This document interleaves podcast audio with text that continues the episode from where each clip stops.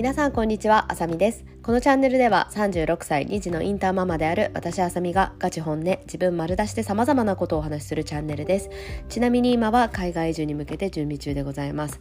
いやもう最近やっと花粉がなくなってきてすごい快適ですよね。まあ東京のお話なんですけどもうねやっとマスクをね外して外に出てもそんなに鼻がムズムズしなくなってきた。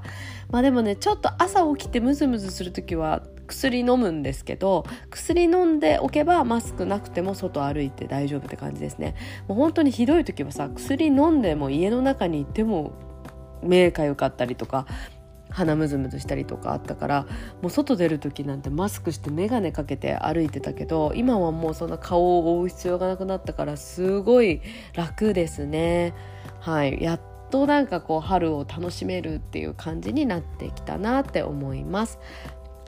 はいということで今日のトークテーマは教育ママのお話をしたいと思います。私もうちょっとないつのポッドキャストかな？さ結構最近今月、まあ、先月ぐらいかな？のポッドキャストで、えっと、親のあ間違った。子供の成功は結局親次第みたいなそんなような内容をお話ししたと思うんですね。でそれを何で思ったかっていうとあのタイガーマザーっていう本があるんですけど、えーと、チャイニーズアメリカンのエイミー・チュアさんっていう方が書かれてる、まあ、その方もイェール大学かな？イェール大学だよね確か。イェール大学の教授をやってる方なんですけどその方が書かれてる、まあ、タイガーマザーっていう本があって私はその本を読んであやっぱりなんだろうな子供が何かでどんなまあどんな道でもいいんですけどいい大学入るでも何かでね別の分野で成功するとか何でもいいんですけれどもその子供がやっぱり何かで本当にトップに立つっていうのは親の努力なしでは難しいんだなっていうなんか結局もちろん子供の努力もあるけれども親がどれだけ真剣に子供なんかこう頑張れるか一緒に頑張れるかそういうのがすごく大事なんだなっていうことをまあ、その本を読んで思ったんですけれども、まあ、その本はねまあ、中国式の超英才教育について書かれた本なんですね。そうだからもう結構本当に厳しいというか、うん、何でもなんだろうなすごい怒るしもう罵倒するし脅すしみたいな結構エクストリームな感じの内容なんですけれども、まあ、それが実際彼女がやってたリアルな教育っていうことなんですね。うん、でそれを読んでいて読んだんですけどでそれ読んでまああのそれを自分の中に取り入れたいかは別としてでも私今までそういうすごい教育ママみたいな感じの本って読んできたことがなかったんですね。子育て本とかそういう教育に関する本っていろいろ読んできた方だとは思うんですけれどもそういうなんかすごい教育ママみたいな、まあ、いい大学に入れましたとかそういうね関連の本って今までそこまで興味がなかったっていうのもあって読んできたことなかったんですけどその「タイガーマザー」を読んでなんか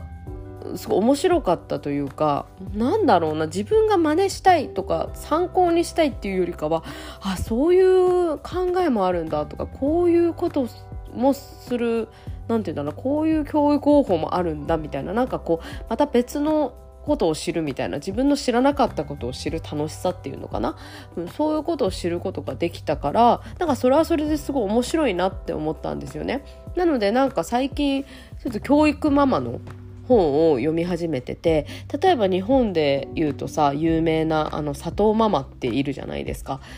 えーと、子供たちをねあの4人子供たちを東大の離散だったっけ？に入れたみたいな感じのねあの佐藤ママさんの本も読んだんですけれどもそれでね最近あのすごいそんな色まあちょっといろんなっていうかそんないろんな方のは読んでないんだけど最近読んですごいいいなって思った教育ママのね本の一冊がそのアグネス・チャンさんの本なんですね。そうアグネス・チャンさんが私教育ママだって知らなかったんですけれども実はその子供たち3人をスタンフォード大学に入れてるんですよ。で私全部の本は読んでなくてまだアグネス・チャンさんのその1冊の本しか教育に関する本は1冊しか読んでないんですけれどもそれはそれが本当にすごいよくってそれ何ていう本かっていうと,、うんと、子供ん息子3人をスタインフォード大学に入れた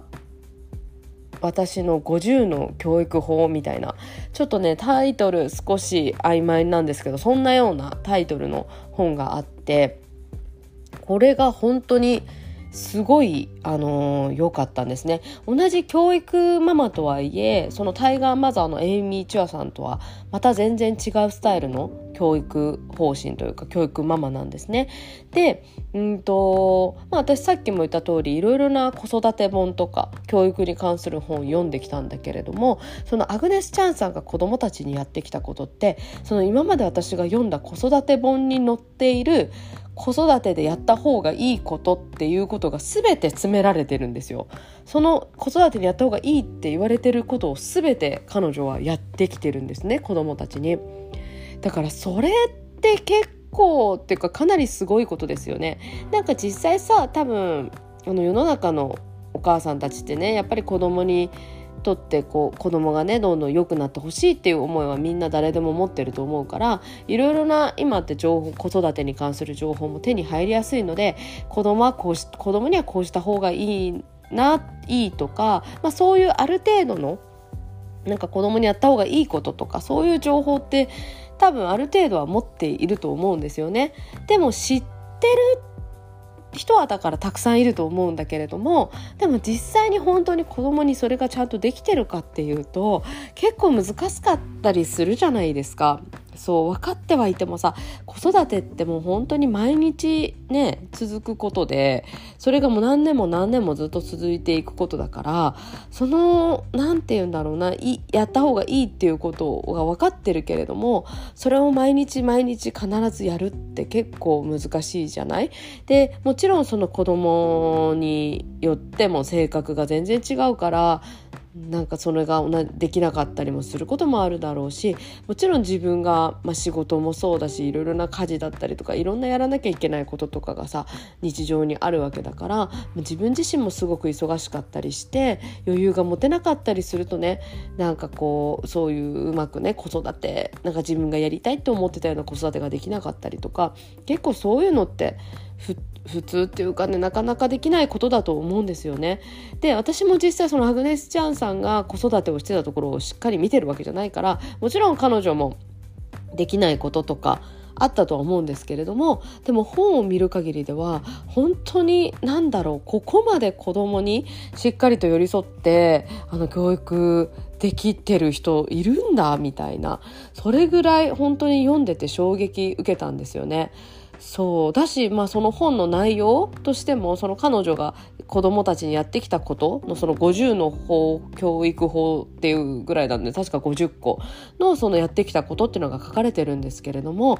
なんかもうなんだろうね。本当にあの全てやっぱり子どものことを考えられてしっかりと考えられてあのやられているっていうのがすごい分かることだし、うん、本当にいやもう本当に全部詰まってるんだよね子育ての本あのいい子育て本のあのいいと言われることが。そうだからなんか全部いろんな子育て本読むぐらいだったらそのアグネス・チャンさんのその本を一冊読めばもう十分っていうぐらいそれぐらい本当に子供にとってどんなことをした方がいいかとかどんなことをするとこうなるとかなんかそういうのがすっごい詰まってるなって思いました。で私はこの本を、まあ、図書館で借りて読んだんですけれどももうあまりにも良かったのでもちろん夫にも読むように勧めたし、まあ、図書館だったらいつか返さなきゃいけないじゃないですか。だからそのまあもう返し終わったら実際に自分で買ってちゃんと1冊あのなんだろうちゃんと自分のものとして持っておきたいなって思ってるので買おうと思ってるんですね。でいつかねその海外移住した時にもそれを持って行って何かそういう教育とかで迷ったりとか何かこう不安なことが起こった時とかにもちょっと読めるような読んで思い出せるようなあこういうことそうだよなした方がいいんだったよなとかそういうのを思い出せるような本として一冊持っておきたいなってはい思っていますね。そう。なんか最近も私一通りのそういう教育というかその子育て本的なものを読んできたから人気なものとか有名なものとかも結構読んできたからまあそれなりにあのそういう子育ての本とかって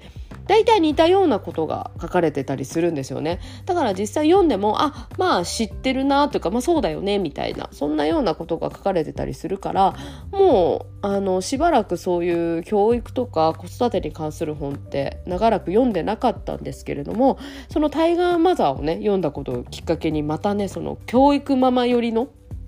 子育て本をね最近子育て本っていうか教育本みたいなそういうのを読み始めてなんかそれはそれですごい楽しいなって思っててまた新しい発見もあったりとかしてうんすごい楽しんでおりますね、うん、やっぱりなんかそういう教育とか子育てっていうのは、うん、やっぱり私はすごい子供のことやっぱり大好きだしすごい彼らがね幸せになってほしいなっていうのはいつも願っていることなのでぱりすごい自分の中でもなんか興味のある分野なのでね。やっぱりそういうことをいろんななんだいろんなそれぞれねその過程でいろいろな教育スタイルってあると思うんですけれども、まあ、そういういろいろなスタイルを知るだけでもすごい私はなんか楽しいし実際自分がやるかは別としてもなんか知れまず知るのもすごい楽しいなって思えることなのでちょっとこれからもねなんかいろいろ読んでいこうかななんて思っております。またねいいあの読んでみていいなって思う本があったらこちらのラジオでも共有したいと思います。はいということで今日も最後まで聞いてくださってありがとうございます。素敵な夜をお過ごしください。バイバーイ。